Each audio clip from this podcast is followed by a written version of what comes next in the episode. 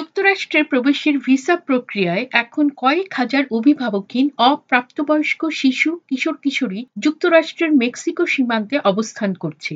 এ বিষয়ে voice of আমেরিকার সংবাদদাতা সেলিয়া মেন্ডোজা তাদের কয়েকজনের সাথে দেখা করে তার এই প্রতিবেদনে জানাচ্ছেন যে ইকুয়েটর থেকে শুরু করে তিন হাজার কিলোমিটার যাত্রার পরে হোসে লুইস ওয়েদুয়ানা যুক্তরাষ্ট্রে এসে পৌঁছেছে I entered on January 26th through a border crossing of Miguel Alemán. I crossed the আমি ছাব্বিশে জানুয়ারি মিগুইল আলেমানের সীমান্ত পেরিয়ে এবং নদী অতিক্রম করে তবে এখানে এসেছি হোসে লুইসের বাবা ও মা তেরো বছর আগে ইকুয়েডর থেকে যুক্তরাষ্ট্রে এসেছিলেন। সীমান্তে নিযুক্ত যুক্তরাষ্ট্রের কর্তৃপক্ষ তার বাবা ও মার আইনি অভিভাবকত্ব যাচাই করার পরে মার্চ মাসে তাকে তাদের সাথে পুনরায় মিলিত হবার অনুমতি দিয়েছেন। হোসে লুইস বোয়েদুয়ানার পিতা কার্লোস লোজেদা বলেন This happiness is forever, being with my son. আমার ছেলের সঙ্গে থাকার এই সুখ এক চিরকালীন সুখ।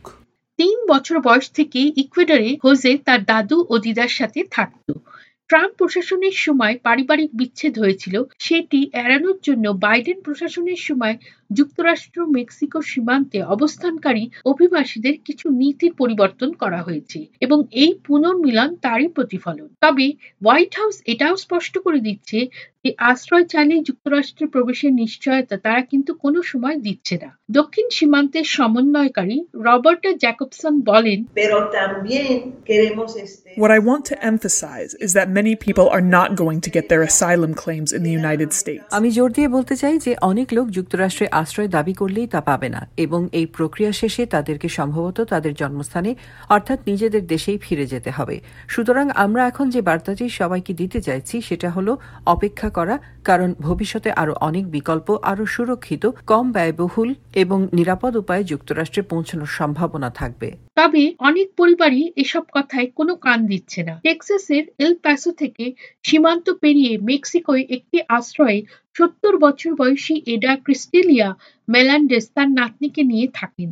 তিনি বলেন, সীমান্ত পেরিয়ে যাওয়ার চেষ্টা করলে যুক্তরাষ্ট্র কর্তৃপক্ষ এই দুজনকে মেক্সিকোয় ফেরত পাঠিয়ে দিয়েছিল। দিদিমা জানিয়েছেন যে মেয়েটির মা যিনি শিকাগোতে থাকেন, শিশুটিকে একাই সীমান্ত পেরিয়ে প্রেরণের জন্য অনুরোধ করেছিলেন।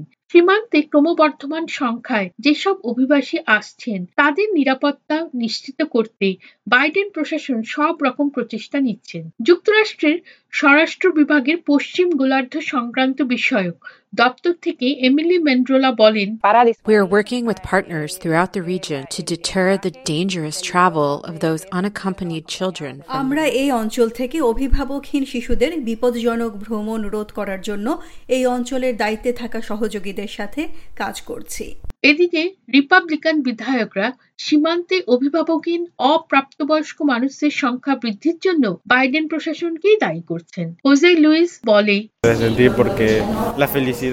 Happiness can only be found with your parents.